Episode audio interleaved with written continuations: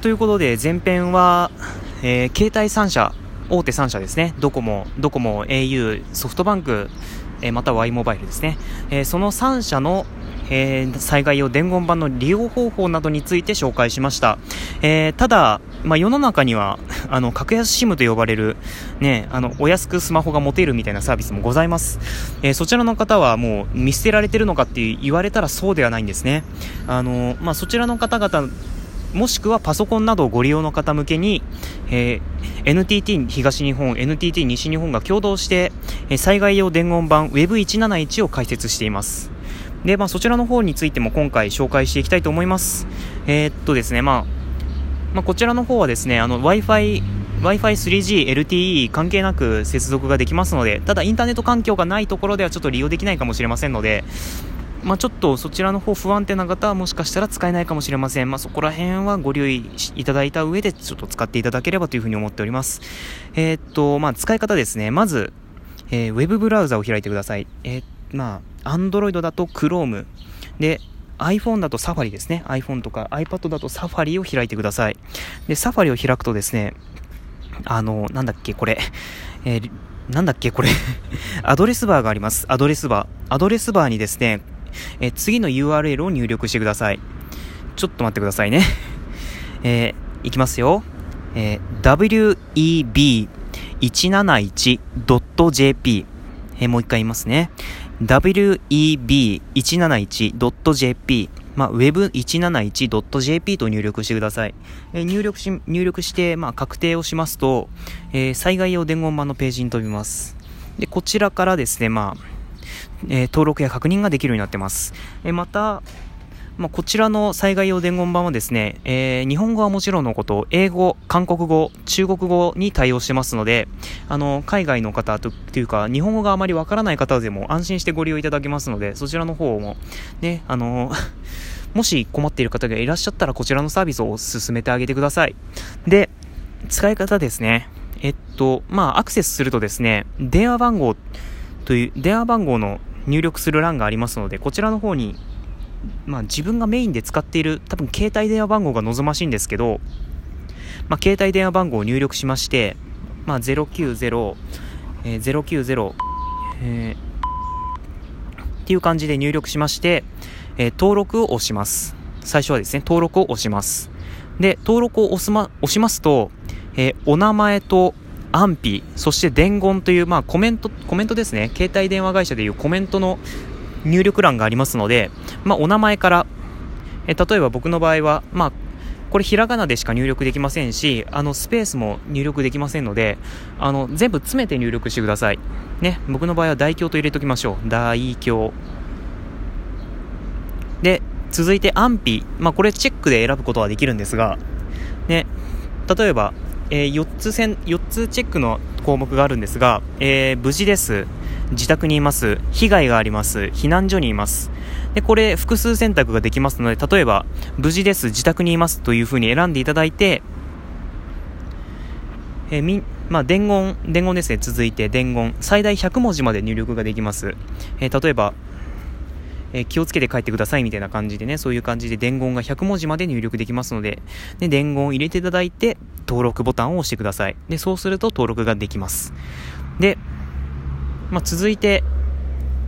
まあ、もちろん登録もできますが、確認もできます。で、まあ、確認したい場合はですね、えー、っと、その確認したい人の電話番号を入力してください。えー、っと、今回はまあ、090のっていうふうに入力しますね。で、入力し終え、入力し終えましたら確認を押します。確認を押すと、これすごいところが、あの、携帯電話会社の、あの、災害用伝言板もまとめて検索してくれます。で、まとめて検索し終わった後に、まあ、結果が表示されますね。えー、っと、まあ、今回出てきましたけど、うん、こういう感じで、うん、無事です、自宅にいます、みたいな感じで出てきます。でそしてですね、あの、先ほども言いましたが、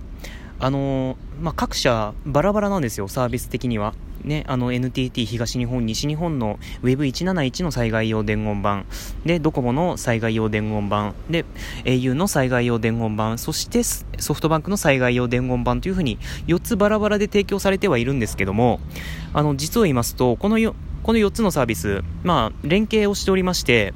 あの、確認、まあ、検索を、検索をするときに、あの、その全社、全社の災害用伝言板をまとめて検索できるようになってるんですね。で、検索して、他の会社にその番号の、なんか、伝言、伝言が登録されている場合は、例えば、先ほど番号を入力して検索した後に、えー、NTT ドコモの災害用伝言板に登録されていた場合、えー、他社の伝言板にも見つかりましたという感じでですね、NTT ドコモの災害用伝言板にリンクする、ね、あの項目がありますので、そちらの方を選んでいただければ、NTT ドコモの災害用伝言板に飛ぶことができます。えー、もちろんですね、あの、確認に関しては、あの、その携帯、携帯キャリアを契約しなくても確認ができますので、そこら辺はちょっと安心してね、格安 SIM ユーザーの方もご利用くださればなというふうに思っております。ということで今回は、ね、あの、災害用伝言板について、あの、ちょっと簡単ながらいろいろ紹介していきましたが、うん、あの、電話がつながりにくい、そしてメールも基本的につながりにくくなりますので、そういった時に、あの、情報の伝達手段としては有効なサービスだと思いますので、ぜひ、あ、こういう災害が起こった時に活用していただければなっていうふうに思っております。あの、別に携帯キャリアとかの回し物ではないので、ぜひぜひ活用してください。あの、まあ、僕からは、あの、そういう災害に対してそういうサービスがあるよぐらいしか紹介ができませんが、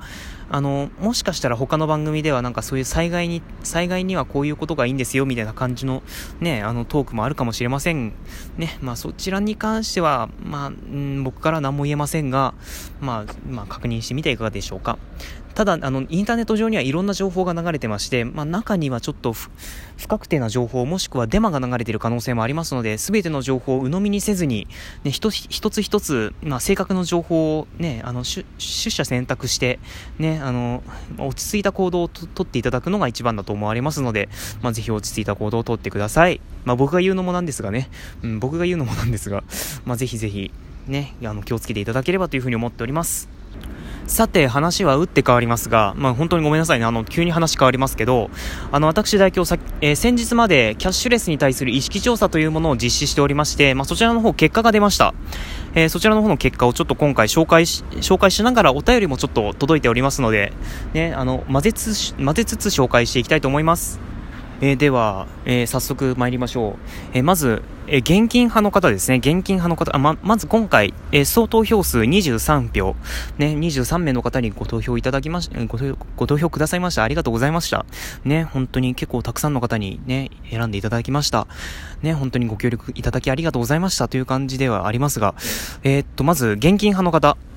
えー、こちらですね、9名の方が現金派でしたね。9名の方が現金派。だから39%、39%は現金派でした。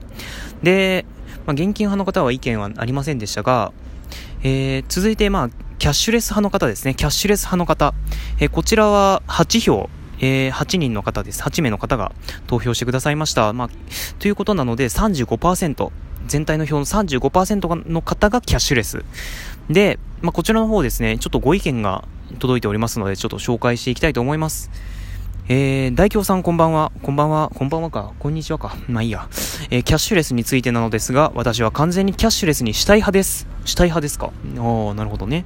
えー、しかし今の日本だとどこ、どの店でも必ずできる支払い方法って現金だけなんだなとつくづく思います。まあ、確かにそうですよね。で、うん、都内だと困ることはなさそうですが、田舎はクレジットさえ受け付けない店もあります。えー、近所の美容院がそうでした。もっとキャッシュレスに優しい日本になってほしいなと思っております。完全キャッシュレスにしたいけど、店の都合でキャッシュレスにできない悲しきリスナーからのお便りです。匿名希望です。とのことでした。ね、あの、匿名匿名希望のリスナーさん本当にありがとうございました。ね、あの、キャッシュレスにしたいけどできないっていうのが一番なんか悲しいですよね。あの、ちなみになんですが、まあ僕も正直言って都内の人間ではないので、うん、結構ね、キャッシュレスしたいけどできないっていうことが多々あるんですよ。例えば、あの、イオンの中にキュービーハウスというあの散髪散髪屋さんがあるんですけども、まあ、あちら1080円税込みであのカットのみやってくれるお店なんですが基本的に現金のみね、あの僕がよくお店は基本的に現金のみなんですよあのイオンに入っているにもかかわらず現金のみ券売機だからっていう制限もあるかもしれませんがねつくづくあここで suica が使えればなって思うんですがまあね仕方ないんですかねね、なかなかそういう時って結構ね、本当に現金がめんどくさいなって思ってしまうところもあるんですが、ね、仕方ないんですかね。で、まあね、いや、正直言ってね、キャッシュレスに関してはじわじわと広がりつつはあるんですよ。あの QR コード決済とかもねそういう手軽な決済方法も増えてきてはいるので、まあ、結構ね増えてきてはいるんですけどそれでもまだまだねなんか政府が2025年までに40%に、ね、キャッシュレスのなんか割合を引き上げるみたいな感じのを言ってますけど、うん、政府がねもっと積極的に動かないと無理ですあれは絶対に。うん何を言ってるんだって感じですが、まあ、そして最後ですね、まあ、今回匿名希望のリスナーさん本当にお便りくださってありがとうございました。で、そして最後、ちょうどハーフハーフ。で、まあ、正直言って今の日本ではこれの方が一番現実的な感じではありますが、えー、ちょうどハーフハーフ、えー、こちらの方が6名でしたね。6名の方が投票してくださいました。えー、っと、まあ、全体で、全体の26%の方がハーフハーフということでした。うん、一番現実的ですよね。うん、基本キャッシュレスで行きたいけど、やっぱり現金のお店もあるから、